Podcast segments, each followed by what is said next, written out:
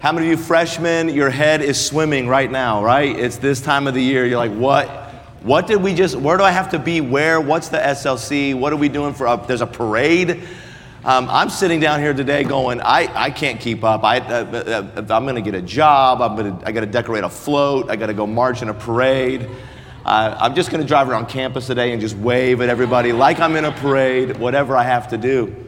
But uh, man, it's a great, what a great class. Good to see everybody here. I'm so thankful that you had the faith to step out and come to West Coast Baptist College. And that is a step of faith, and God always honors faith. And I can tell you this right now you might be wondering, what am I doing? What did I just do? Well, I'll tell you what you did. You stepped out by faith, and I can promise you right now, you just need to say this in your heart I pleased God. Without faith, it's impossible to please Him. When you do something by faith, God's pleased with that.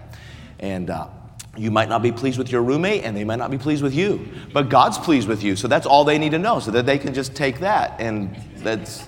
Just tell your roommates, I walk by faith. God's pleased with me. And uh, no, be a peacemaker. We'll talk. We're going to get into that. Find in your Bible Acts chapter 4. Uh, thank you, Dr. Goetsch and Dr. R and Dr. Shetler and just all the faculty. And good to see the Weavers. And um, I'm just uh, so grateful. I got to see Brother Choi this morning, and what a great, what a great man of God he is. I love, I love his spirit, and uh, just a joy to be on campus. And uh, looking forward to being here today and tomorrow, and seeing what God has. These are exciting days to be alive. I mean, this is crazy. Everything that's going on in the world, I'm just standing back going, wow, I'm glad that I, this is not my home. I'm just passing through. Have you ever driven through like a homeless camp and thought, man, I'm glad I don't live here? You ever thought that? We, we, have, them at, we have them at our place and around Denver and, and homelessness, and, and we, we try to reach and, and do everything we can to get the gospel. And, but man, have you ever just driven to those camps and think, man, I'm just, I'm glad I have a home. Uh, I'm going, I'm, I'm heading to my house. I got, a, I, got a, I got a nice bed and a roof over my head and a shower and, and, uh, you know, that's what I, I, I just flew over last night. We are coming in, I was landing in LA about 11 o'clock last night. We are flying over, just looking out the window at all those lights. And I just thought, uh, those people just got home, 11 o'clock at night. They just fought traffic to get back home. They're going to sleep for a few hours. They're going to get up. They're going to get in traffic. They're going to drive to a job today. And uh, for most of those people, they're just one day at a time, just the grind and they're living for whatever they can get in this world. And I just prayed coming over the top of that, that city last night. I thought behind every light is a broken heart. That beautiful scene of all those lights in the city are just lost people. They need the gospel. And I just rejoiced for a moment. I said, You know, Lord, I'm so, I'm so thankful that I know you and that I got saved, that of all these millions of people, I get to go to heaven. This world is not my home. Uh, I don't, I don't, I'm not living for just what's here. I'm on my way to heaven. And I'm so grateful for that. And you ought to be as well. Just rejoice in the Lord for what God has given you. The world, uh, the world has nothing to offer. We have everything to offer the world. And so we're not going to be intimidated by it. We're going to go out, we're going to, you're going to get charged up here, you're going to get, you're going to get grounded, and you're going to go from here as laborers into the harvest, and God's going to use you to change the world. God's going to use you to change lives and see uh, all around the world, mission field in, in America, uh, around the world, doesn't matter where God sends you, just go where God sends you and be what God wants you to be. And we're going to look at that today. I want you to find Acts chapter 4.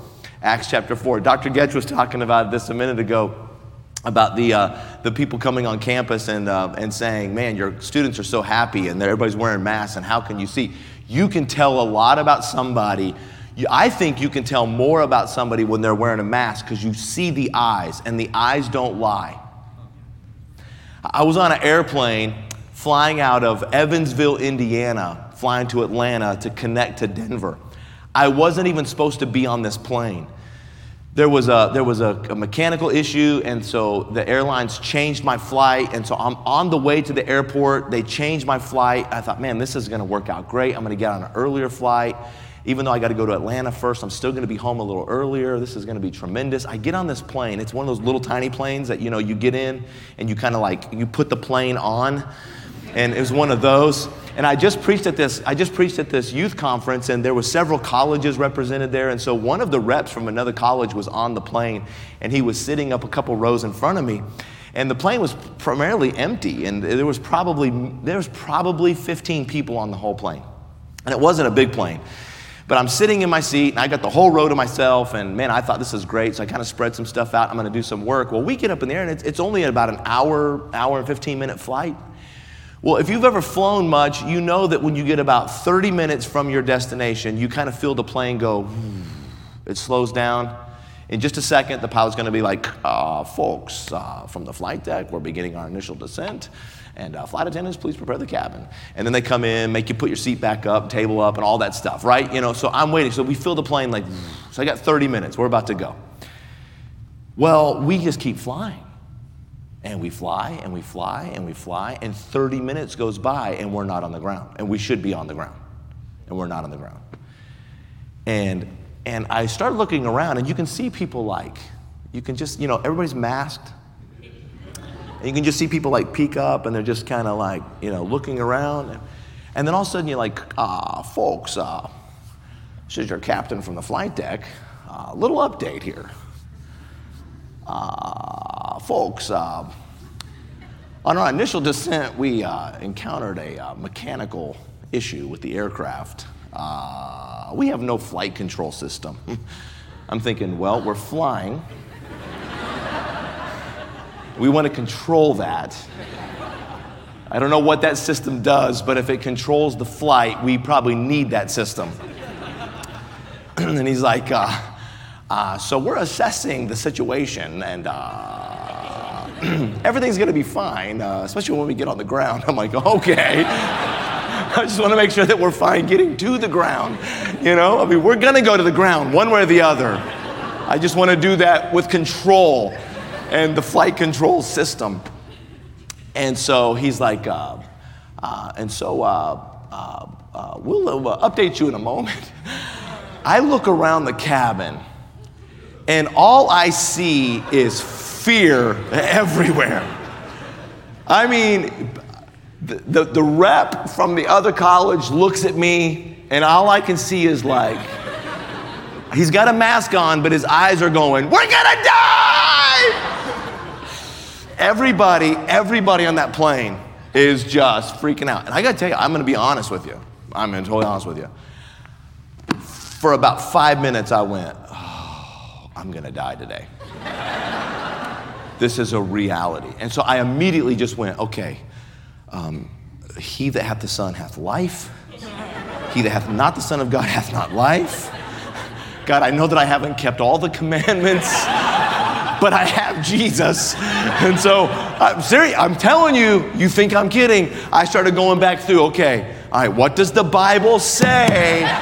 What does it really say? Were there any contingencies in this? Nothing in my hands I bring. Lord, so anyway, I, I went through and I assessed, made sure I was saved.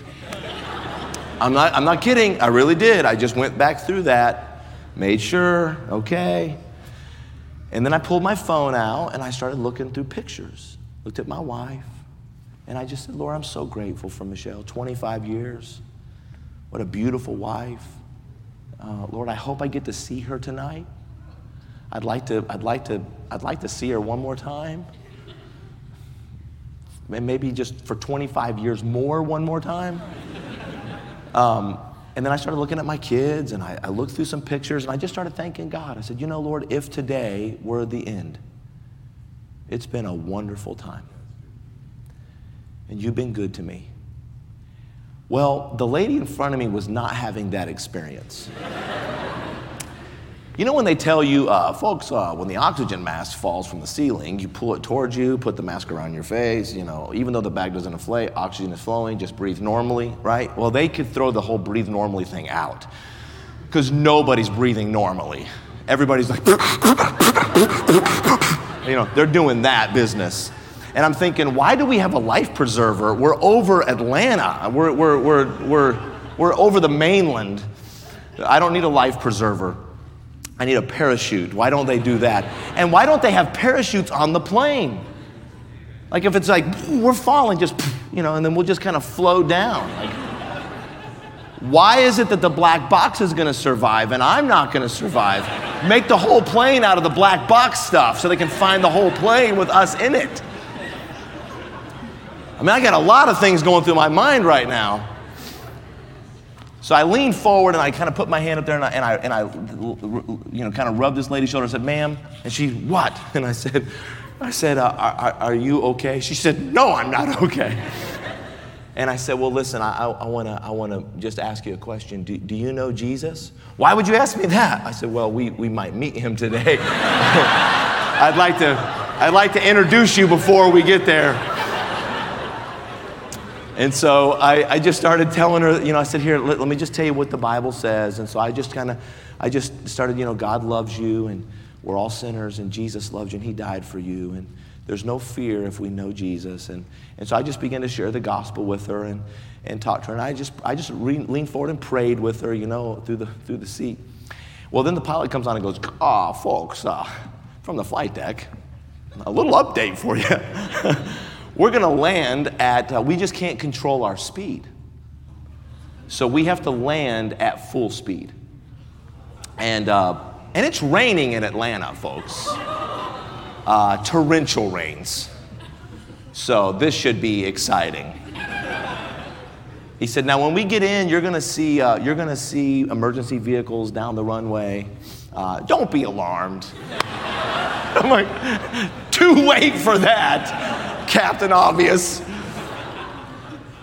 So we we are coming in, and and we pop through the cloud layer, and we're about maybe 500 feet off the ground. Well, when you land normally, you're moving. But when you're flying at 500 knots and you're 500 feet off the ground, houses are like, like that. And the next thing I know is I look up and I see out the window, I see nothing but emergency vehicles down this runway. And at the last second, the pilot just throws the nose of the plane up. I'm like, we're gonna launch into orbit right now. He just decided we're going to go to space. we just like that, and then and then that plane just touched down like a mother's love, so gentle and soft. And then, man, we stopped. It took the whole runway to stop us. And everybody in that plane, they start cheering. Everybody's going crazy. All their eyes are like, uh, you know, we lived, but I almost died and I still got to take a flight back home. I'm renting a car. That's what everybody's eyes were saying. And, um, and so we, we got off the plane, and, and when I'm going by, I, the pilot steps out of the cabin to, to, you know, to be congratulated. And I look at this guy. I'm like, does your mom know that you're flying a plane? He was like 15 years old. like, my life was in your. Did, did you make your bed this morning? What in the world? I just walked away and I said, Lord, I am so glad that you were the pilot. But I want to tell you that when people around me were, were afraid, and I was afraid, uh, it was a joy to know that I knew Jesus and that I could share that in a crazy way with other people. And we're going to look at a guy today for just a few minutes. I want you to see something. Look at Acts chapter 4. Acts chapter 4. Look at verse number 32. And the multitude of them that believed were of one heart and of one soul. Neither said any of them that aught of the things which he possessed was his own, but they all had uh, all things common. And with great power gave the apostles witness of the resurrection of the Lord Jesus, and great grace was upon them all. What a church! Great power, great grace. In chapter 5, there'll be great fear that's the three things that make a great church great power, great grace, and great fear. But then it says in verse number 34 Neither was there any of them that lacked, for as many as were possessors of lands or houses sold them and brought the prices of the things that were sold and laid them down at the apostles' feet. And distribution was made unto every man. Now, let me tell you why this is going on. There's a couple of reasons for it. One, we're on Jewish ground. In Acts chapter 1 through Acts chapter 7, we're on Jewish ground. It's the third and final offering of the kingdom, now through the power of the Holy Spirit. The kingdom was offered by a man whose name was John, who was sent by God. And and the Jews rejected his message and killed him. Then God sent his own son who presented the gospel of the kingdom to the Jews, and the Jews rejected and killed God's son. And now Jesus said in Matthew 12, you can, you can sin against the Father and it be forgiven you. You can sin against the Son. He's speaking to the, to the, to the Israel uh, leaders. You can sin against the Son and it be forgiven you. But if you sin against the Holy Spirit, it shall not be forgiven you in this life nor in the life to come. And so it's the unpardonable sin if you blaspheme the Holy Spirit. Spirit. You reject Him, uh, that final offer. And so when we come to the book of Acts, we see Jesus now has sent the Holy Spirit and Jewish people are being saved by the thousands. If you remember in Acts 2, they had traveled from all over the known world. They were there in Jerusalem for the, for the Feast of Pentecost. The Holy Spirit was poured out upon the church, baptizing them into one body. And with great signs and wonders and with great miracles, the apostles gave testimony to the coming of the Holy Spirit, which was an indication that Jesus Christ was alive and that what he had said was true and that he was the Messiah and he was on the throne and you have rejected him him.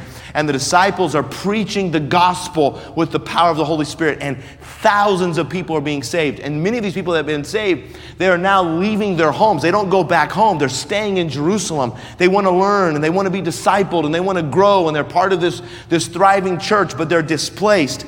And so the Jews, these Jewish believers are bringing in goods and they're selling their houses and their lands and they're distributing to people as they have need. Uh, because people in this day were having great need. They were away from home and they were, they were now living in Jerusalem. And so the disciples were taking care of these Jewish believers. And the Bible tells us of one such believer in verse number 36, and Joseph. His name uh, in the New Testament, Joseph, it's the Old Testament name of Joseph, who by the apostles was surnamed Barnabas, which is being interpreted the son of consolation, consolation meaning encouragement a Levite and of the country of Cyprus, having land, sold it and brought the money and laid it at the apostles' feet. Notice this Joseph, Joseph, a Levite of the little island of Cyprus, he had land. Now, uh, the Levites weren't supposed to have land. When the Levites were coming into the, into the promised land, the Levites, the tribe of Levi, was not given an inheritance in the land. They were to live off of the benevolence and the giving and the, and the tithes of the other people. But here's a Levite who had land, and this guy named Joseph, and he, he, uh, he sells his land and brings that money and gives it to the apostles to distribute. And he said, You know, I'm going to live by faith, like God intended us to do as Levites. And this is the right thing to do. But the interesting thing about this guy named Joseph is that the apostles gave him a nickname. And they nicknamed him Barnabas. How many of you have a nickname? How many of you have a nickname that you don't want anybody to know? Maybe your parents call you something and you would never want. What's yours? No, I'm just kidding. and so I had a nickname growing up. My nickname was Little Dean. My dad is Dean Miller, and I'm the baby of the family. I'm also Dean Miller, but I'm not a junior. My dad goes by his middle name. I go by my middle name. And I was the first one in our family born when my mom and dad were saved. And so when they took me to church, I looked so much like my dad, and everybody called him Dean, that when I came to church, everybody said, Oh, he's a little Dean. And so all my life, I'm Little Dean. My sister called me yesterday and she's like, hey, Little Dean. I'm like, I'm 48, Linda. I'm 6'2. I'm 195 pounds, give or take. I'm not Little Dean anymore, but that's my nickname. Now, my wife has nicknames for me. I'm not going to tell you what they are. But there's something about a nickname, and this is the nickname the apostles gave him. His name was Joseph, but they called him Barnabas, a son consolation, son of encouragement. Let me, let me tell you, I'm talking to you today. What is your name going to be in this school after this year? What, what, would, what would your peers call you? I, I want to show you how they can call you Barnabas. And I want you to, I want you to be a Barnabas today. through this school year, I want you to be a Barnabas. Let me show you why. I don't know what all was going on prior to Acts chapter 4, but I know that when we see him, he's already been called the son of encouragement. He is a consoler. He is a, he is a man who has met the need of so many new believers. He's been a blessing to the church in these first early chapters of Acts that they've called him a nickname. Hey, Barney. Hey, Barney. Good to see you, man. I'm so thankful that God has sent you to us. You're such an encouragement. Let me, let me, let me give you some ways that I believe Barnabas set himself to be an encourager. Number one, he was a need meter. He was a need meter. In chapter 4 and verse 36, Joseph sold land in verse 37 and he brought the money and laid it at the apostles' feet. Barnabas saw the need of so many of these poor saints, and he had the means to meet the need. And so he sold his land and he brought it and said, Here, distribute this to meet the needs of others. Can I tell you something? If you want to be a Barnabas this semester, if you want to be a Barnabas in this college, you need to get your eyes off of your own needs and get your eyes on the needs of others and look for others' needs to meet. Find ways that you can be a blessing. You say, Well, I don't have a whole lot of money, and I, I, I might need this money for my own needs. And that's, that's wonderful. And I think we ought to be good stewards of what God has given us. But let me just remind you, let me remind you, it's very easy at your stage of life to become self centered. You're making plans about your time and you're making money for yourself and you everything that you do at this stage of life is about you. You don't have a family, you don't have children, you don't have a wife, you don't have a husband, you don't have others in your life. And so if you're not careful at this stage, you can become very self-centered. If you want to be a Barnabas and you want to be an encourager, look for the ways that you can meet the needs of others. And let me remind you, you, you might say, well, man, I don't, I don't have a whole lot of money. It doesn't take a lot of money. It just takes somebody with the heart and the eyes to see the needs of somebody else and meet the need. And, and, can I just remind you as well? It's only the seed that gets out of the barn that multiplies. It's the seed that is sown. It's when we give, the Bible says, Give and it shall be given to you. One of the great marks of a Christian is a Christian is a giver. And you don't always have to give money, you can give some time. You can give words, you can give yourself, but be a need meter. The Bible says in Galatians chapter 6 and verse number 2, we're to bear one another's burdens and so fulfill the law of Christ. Can I tell you what you what will help you this year with your burdens in college? Because every one of you are going to have them. Learn to cast that burden on the Lord and then pick up somebody else's burden and help them carry it. And you will enjoy your year in school. Number two, look over at chapter 9 of Acts very quickly, chapter 2, or chapter 9, verse 23. and after that, many days were fulfilled. The Jews took counsel to kill him. Well, whoever the him is, I don't want to be him. But the him is Saul. He's going down the road of Damascus. The Lord Jesus shows up. Saul gets saved. His whole life is transformed. Saul is now a born again believer, and the Jews took counsel to kill him. But their laying in wait was known of Saul, and they watched the gates day and night to kill him. So here are the Jews, they're looking outside the gate, they're watching for Saul to come out of the gate, and they're going to kill him. Saul finds out about it.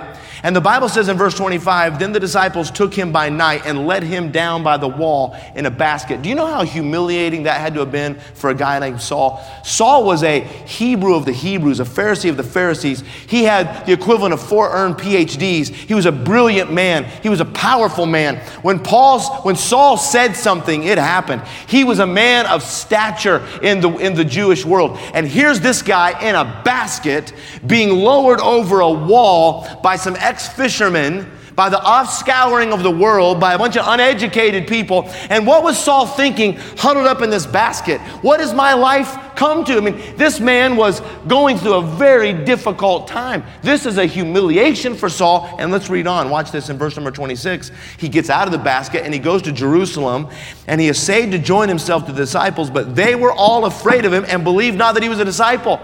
So here's a guy, the Jews want to kill him, so he comes to the church and the church don't want to, the church doesn't want to accept him. And here's a guy in the middle. You know what? You know what Saul experienced? He experienced loneliness.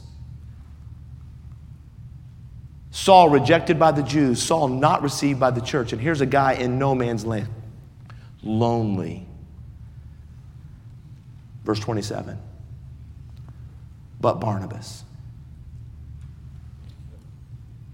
took him. Here's Saul so lonely. And old Barney just comes over and puts those big old arms around him and said, Come here, Saul. Come here. And he just brings him along. Come here. In verse 27, he takes him to the church and he declares unto them how he had seen the Lord in the way and that he had spoken to him and how he had preached boldly in Damascus in the name of Jesus. Here's Barnabas just takes Saul and said, Look, he's saved, guys. He's met Jesus face to face. I've, I've talked with him. He's one of us. He's born again. Now, let me tell you what Barnabas did. Barnabas looked for somebody who was lonely. And he put his arms around him. Do you know there, there are some students in this college, you've come here, and some of your family doesn't understand why you came. And then you got here and you don't really have a lot of friends here yet. You could sit in a crowd like this today, in a school like this today, and you could be right in the middle of all this and feel lonely. And some Barnabases need to find those people and put your arms around them and say, Come on, I want to help you assimilate. I want to help you get in. I want to help you make friends. I want to get you into a ministry. I want to help you find. Uh, let, me, let me walk you around campus. Hey, come hang out with us today. We're going to go over here and play basketball. We're going to go do this. Let's, hey, be a Barnabas and help somebody who's lonely. I look through my church sometimes, and in the last year, we've had people just wonderfully saved. And people come into church, they got purple hair and tattoos. and They've come out of a life of sin, and their family rejects them. And they get in church, and the church is saying, Well, they don't look like us. And sometimes they can just get into a place of loneliness. And I'm so thankful that I have a church full of people who just are Barnabases. Come here. Come here. And encourage them. Find somebody to meet their needs. Find a lonely person and be a friend. Number three, look at chapter 11. I've got to hustle. Chapter 11, verse number 19. Now they which were scattered abroad upon the persecution that arose about Stephen traveled as far as Phoenice and Cyprus and Antioch, preaching the word of, to none but unto the Jews only. And some of the men, uh, some of them were men of, Cy- of Cyprus and Cyrene, which when they were come to Antioch spake unto the Grecians, preaching the Lord Jesus. Now, these are different people of different races, they're not Jews. We, we met a man from Cyrene before. His name was Simon. He helped carry the cross of Christ. He would have been um, a different color than the Jews. He, was, he had differences. And now these are people that are Greeks. And the gospel's been preached to them and they've received it. The Bible says in verse number 21 and the hand of the Lord was with them, and a great number believed and turned to the Lord. The tidings of these things came into the ears of the church, which was in Jerusalem, and they sent forth Barnabas that he should go as far as Antioch, who, when he was come, had seen the grace of God, was glad and exhorted them that with all purpose of heart they would cleave unto the Lord. Now, here's, here's what's going on very quickly.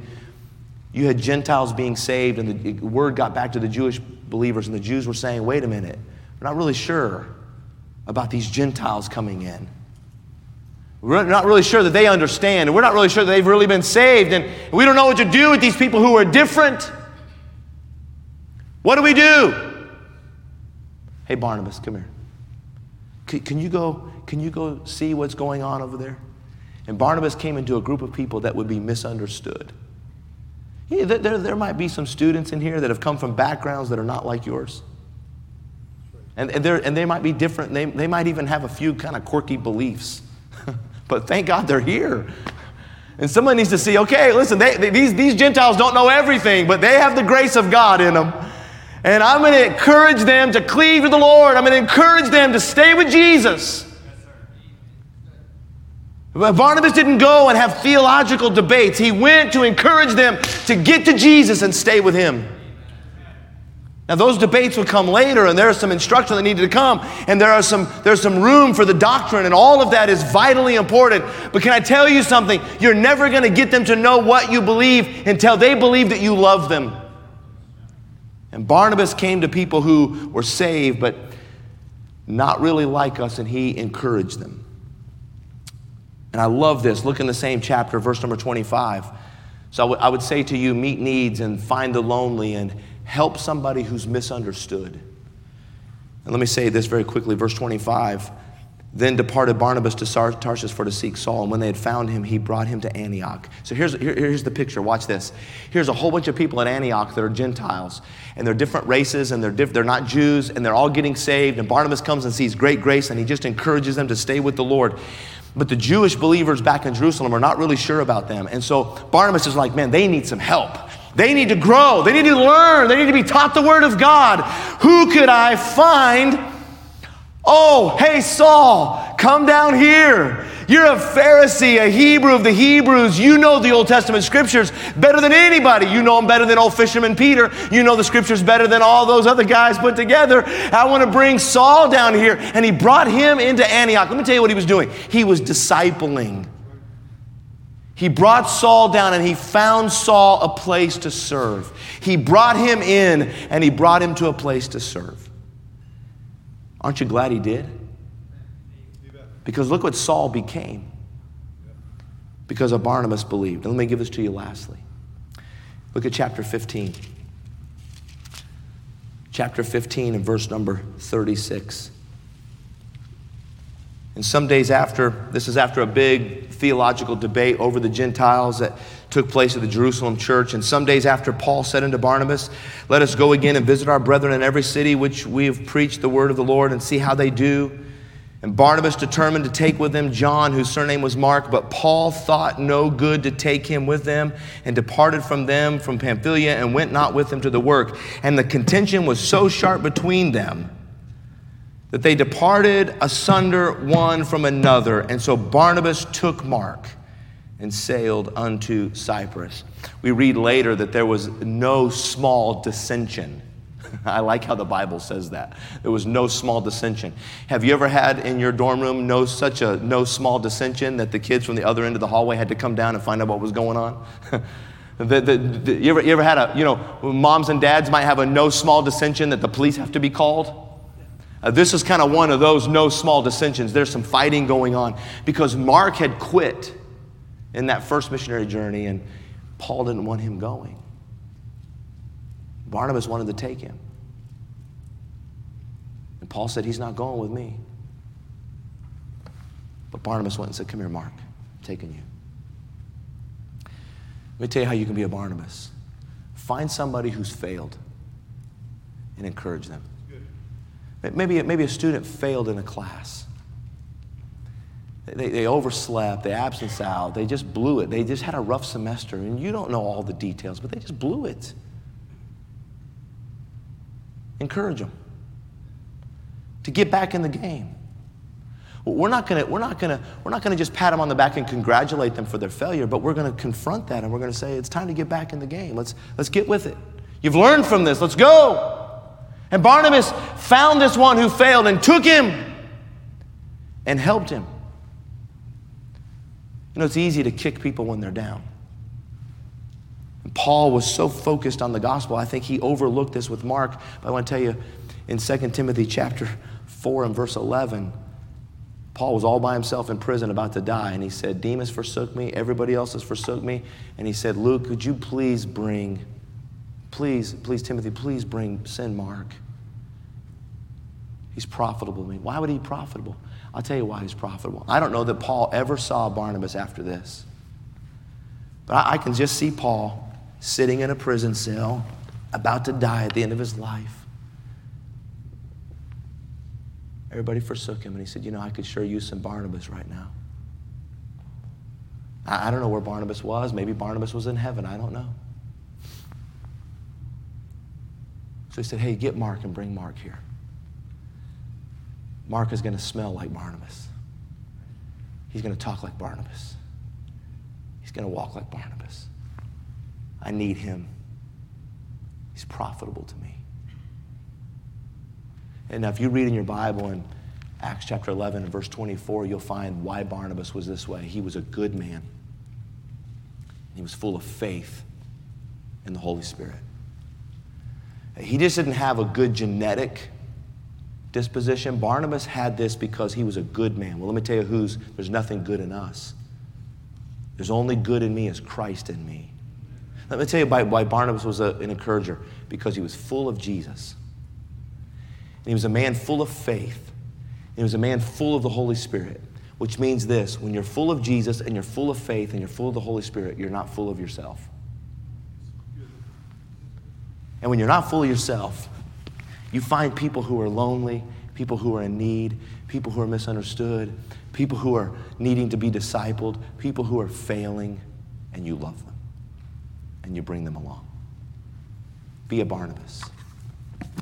Be a Barnabas to somebody. Who, who will you be a Barnabas to this year?